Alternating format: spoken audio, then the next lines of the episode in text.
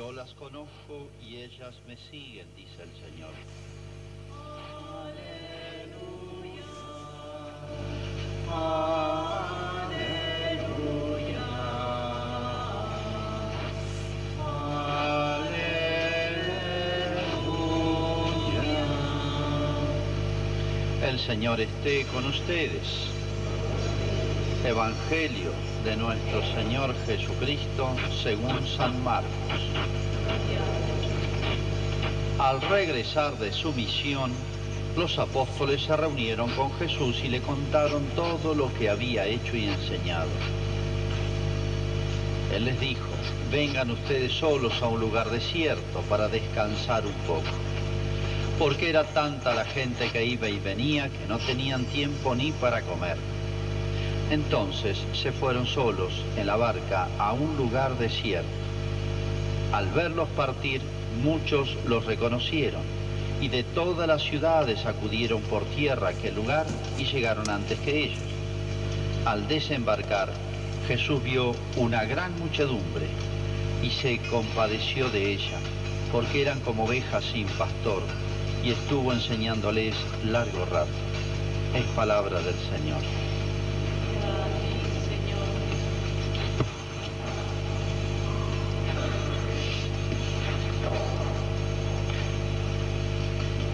¿Qué responderían ustedes ante esta pregunta? ¿Qué es más importante para el hombre? ¿Qué es más importante para la sociedad? ¿El trabajo o el descanso? Tal vez, según la, la cultura o la manera de pensar que nosotros tenemos, eh, uno se inclina a decir que es más importante el trabajo, porque supone esfuerzo. Sin el trabajo no sobrevive nadie, persona, ni una familia, ni una sociedad. Pero en realidad es al revés. Es más importante, más noble, más humano el descanso que el trabajo. Fíjense que hay una palabra que ha sido eh, distorsionada, pero que en sus orígenes tenía otro sentido. La palabra ocio significa descanso. Claro, con el tiempo la palabra ocio ha pasado a significar más bien, un, tiene un sentido peyorativo, el que es vago, no hace nada, está ocioso. Y de ahí que viene la, la, el refrán ese, que el ocio es la madre de todos los vicios. Pero en su origen, el origen, la lengua latina, ocium, significaba el descanso bueno. Y lo contrario del ocio era el no ocio, que en latín se dice nec ocium. De ahí viene la palabra negocio. Negocio es la actividad en la cual lucramos. Y bueno, la palabra ha quedado, abrir un negocio, estoy, es un hombre de negocios, ¿eh? Las dos palabras han perdido un poquito su sentido original. Pero fíjense que la vida eterna va a ser un eterno descanso. Por eso en las tumbas ponemos Q E P D, que en paz descanse. Pero fíjense, tan importante es el descanso que hay una virtud que la regula. Las virtudes son lo que regula todas las actividades humanas. Hay una virtud que regula la comi- el comer y el beber. Se llama la sobriedad. Regula, no hay que beber ni de más ni de menos, no puede pasarse. Regula el uso de las cosas. Se llama la virtud la generosidad, saber usar de las cosas. Uno puede ser tacaño, amarrocar o derrochador. Hay dos defectos. Entonces hay una virtud que regula el uso, el recto uso de las cosas, para que las cosas no me usen a mí. Bueno, y así hay una virtud para cada cosa buena, para cada obra buena, ¿eh? Hay una virtud que me ubica en mi verdadera dimensión de criatura ante Dios, ante los demás, se llama la humildad. Y así, hay más de cincuenta virtudes. Hay una virtud que regula el descanso, que es totalmente desconocida. Ni siquiera el nombre se conoce, se llama Eutrapelia, es un nombre griego. Eutrapelia se llama. Es una virtud. Cuando digo virtud significa algo bueno, algo tiene que ser ordenado por la cabeza, ordenado por la razón del hombre, porque uno puede desviarse, uno puede desviarse de más. Hay personas que viven descansando, toda su vida es un gran descanso, está mal. Y hay personas que trabajan demasiado, que no descansan nunca, que toda la vida es preocupaciones por sus tareas, su trabajo, sus negocios, etcétera, y no, no saben descansar. Fíjense que el descanso del domingo, o sea, cada seis días viene uno de descanso, es un invento cristiano, es un invento cristiano. Y si quieren saber de dónde viene, lean el Génesis. En la creación, Dios creó, trabajó seis días y el séptimo descansó. Es una manera de hablar. Dios no necesita descansar ni se agota trabajando, obviamente. Es una manera de estarnos enseñando a nosotros que hay que saber, saber alternar. La semana de siete días, que ya es universal, es un invento y una institución de las tantas cristianas. O sea, hecha a la medida del hombre, tan humana, tan humana. Antes no existía eso. Bueno, esta virtud que se llama la eutrapelia nos indica no solamente que hay que descansar, es más, es una obligación. Las virtudes nos inclinan a lo bueno y uno puede pasarse para un lado para el otro. Pero también puede errar en el modo de descansar. ¿Qué es descansar? Bueno, es dejar, fíjense que en el precepto dominical dice no, no trabajar el domingo, como dice Juan. En realidad, ¿qué es? Uno dice, bueno, pero un médico tiene que trabajar, los sacerdotes tenemos que trabajar, este, los partidos de fútbol son el domingo, tienen que trabajar. Bueno, hay actividades imposibles de dejar. ¿Pero qué significa no trabajar? Padre, ¿no puedo puntear el jardín, cortar el pasto? Sí. Eh, pensar que eso no lo puedo hacer es la concepción que tenían los fariseos, los judíos, que era una deformación del descanso. Significa dejar actividades interesadas, lucrativas. Y saber descansar significa cortar esas actividades y dedicar a todo aquello que distiende el alma y el cuerpo. Y sobre todo, bueno, entre tantas cosas, entre tantas cosas buenas que podemos hacer, sobre todo, yo diría, es la vida de familia. No es que uno esté rezando todo el día, es la vida de familia, es tratar con los amigos, leer algo que le guste, escuchar música, hacer actividades, como se suele decir, hobbies. Todo aquello que, de alguna manera, planifica al ser humano. Hay muchas actividades, ¿eh? Hay muchísimas. Nosotros las inventamos, solo la humanidad no necesita darle normas para esto. Entonces, no solamente no está mal, sino que es bueno y es una obligación cristiana. Descansar y saber descansar. Saber descansar. Por eso Jesús, ¿a qué viene todo esto? Los llevó a los apóstoles a un lugar desierto para descansar un poco. Fíjense, Jesús, tan comprensivo, los hizo descansar a los apóstoles. Venían de una tarea, no sabemos los detalles, cuántos días fueron, cuántas horas tuvieron actividad de misionera, pero parece que quedaron agotados. Como diciendo, vamos a descansar y vamos a charlar un poco, vamos a distendernos. Y bueno, el ser humano sabe con qué, desde contar chistes, anécdotas, recordar cosas juntas, ocurrencias. El ser humano le salen solo esas cosas, no hace falta que nos le enseñe. Si hay riqueza en el alma, si hay riqueza humana, si sabemos comunicarnos, yo diría, si somos seres humanos simplemente, nos sobra de qué, en qué descansar, distendernos, etcétera, reposar el alma.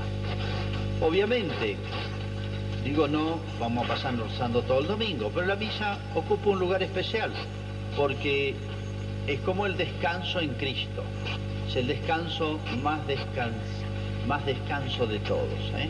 El descanso en Dios, en Cristo, ¿eh? Donde descansa el alma, y no solamente descansa, sino que todas las actividades de la semana de alguna manera las hace valiosas porque las ofrece en la misa del domingo. es el descanso bueno. Y fíjense que, cómo se nos está cambiando un poquito las cosas, cómo se ha distorsionado el tema, sobre todo entre los jóvenes. Los jóvenes, bueno, empiezan el día de descanso haciendo una previa, ya saben qué consiste la previa, empezar a tomar, hasta que puedan ir a, a, a, a bailar, al boliche, o juntarse donde sea, donde se amanecen a las siete, ocho, nueve, hasta donde aguante el físico, después se acuestan a dormir todo el resto del domingo y se levantan, a, no sé, a las tres, cuatro, cinco de la tarde, destruidos, físicamente y, y no sé si espiritualmente. Entonces, fíjese que hay dos compasiones de Cristo. Hay dos compasiones ante dos cansancios. El primero, el de los apóstoles, es un cansancio bueno y es un reposo más bueno todavía, diría, más bueno todavía. Y hay, otro, hay otra compasión de Jesús, porque vi una muchedumbre, ellos no pensaban, ellos fueron por el lago, que era chico, y por tierra fueron toda esta gente que estaba admirada de la enseñanza de Jesús, y se lo encontró Jesús igual. Después de una larga enseñanza va a ser la multiplicación de los panes. Ese es el episodio. Y dice que Jesús sintió compasión por ellos, lo mismo que sintió compasión por los apóstoles. Dos compasiones de Jesús, pero muy distintas, y los remedios muy distintos. Otro de los evangelistas dice que vio la multitud como ovejas sin pastor, los vio cansados y agobiados, y se puso a enseñarles. Los vio cansados y agobiados. Hay otro cansancio que es el de esta multitud, es distinto, por eso es distinto el remedio. El cansancio de los apóstoles era bueno, era un cansancio del trabajo, bueno, eran buenos muchachos. Ahora hasta Judas era buen muchacho. Lo que acababan de hacer era más bueno todavía. Vinieron a charlar con Jesús, le contaron todo. Entusiasmados, Jesús los habrá ido corrigiendo, hecho observaciones, imagínense qué, qué, qué felices que estarían. Entonces merecían ese descanso. Hasta el mismo Jesús descansó una vez, recuerdan, dice que cansado del camino se sentó en el brocal del pozo de Jacob, que fue que apareció la samaritana. Jesús cansado del camino. Jesús se cansó porque asumió nuestra naturaleza humana débil y frágil. Por eso entiende nuestros cansancios. Pero fíjense que acá siente compasión porque hay otro cansancio, que no es del trabajo, no es del trabajo bueno, de la ama de casa, del, del, del papá que trabaja todo el día, por la familia, por los hijos. Hay otro cansancio del alma, que no es de trabajar y hacer cosas buenas, sino de llevar una vida desordenada. Agobia el alma también. Y es otro agotamiento y otro cansancio, pero que tiene otro remedio. Dice, Jesús se puso a enseñarles. En estos días, bueno, hace como un año ya está preso este señor Fariña, y que se robó una fortuna descomunal. Está descansando hace un año en la cárcel. Está descansando, no hacen nada, cumplen los horarios.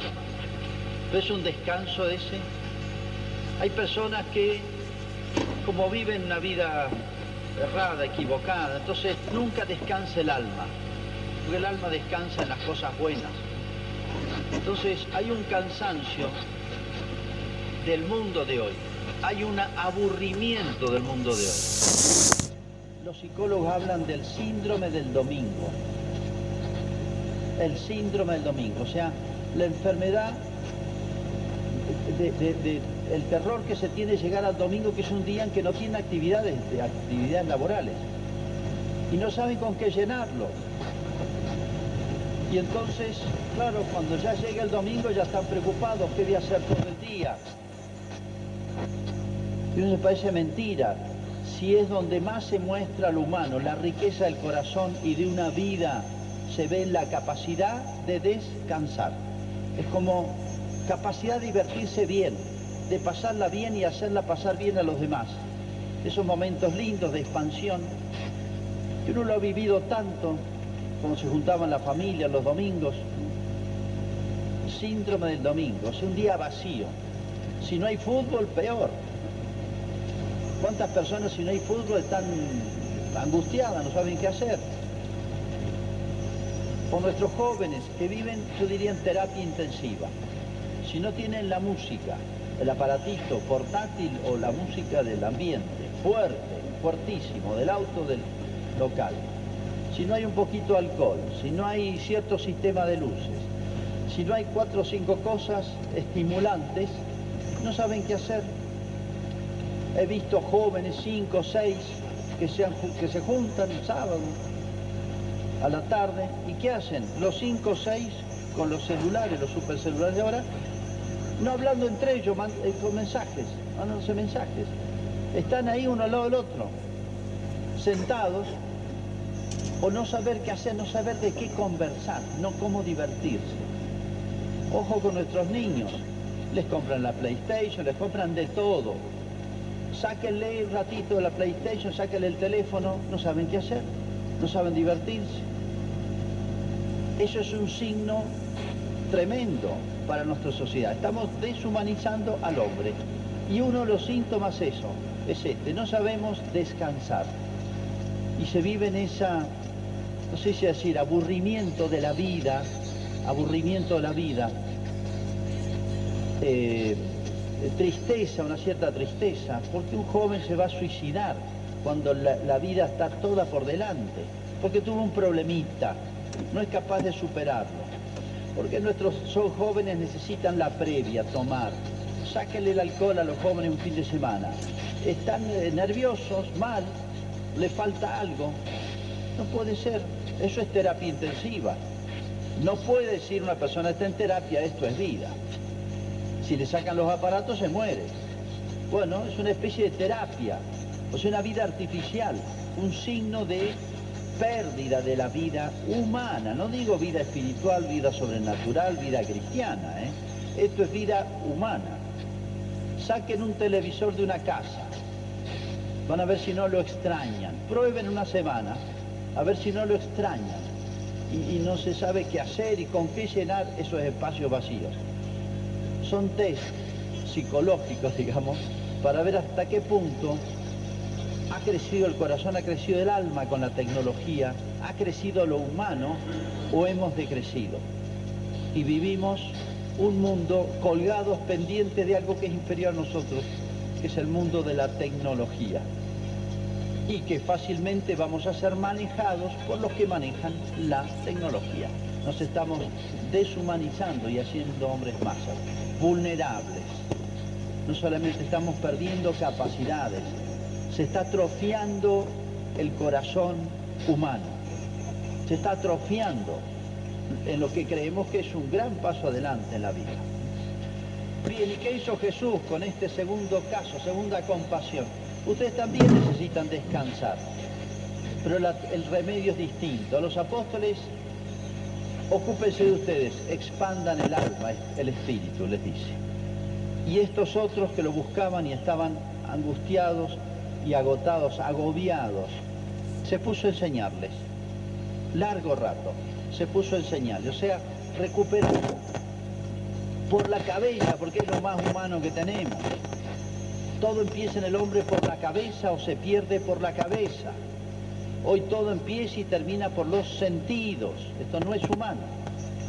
Qué importante es tener buena formación, buenas ideas cultivadas y enseñadas desde el hogar, desde chiquito.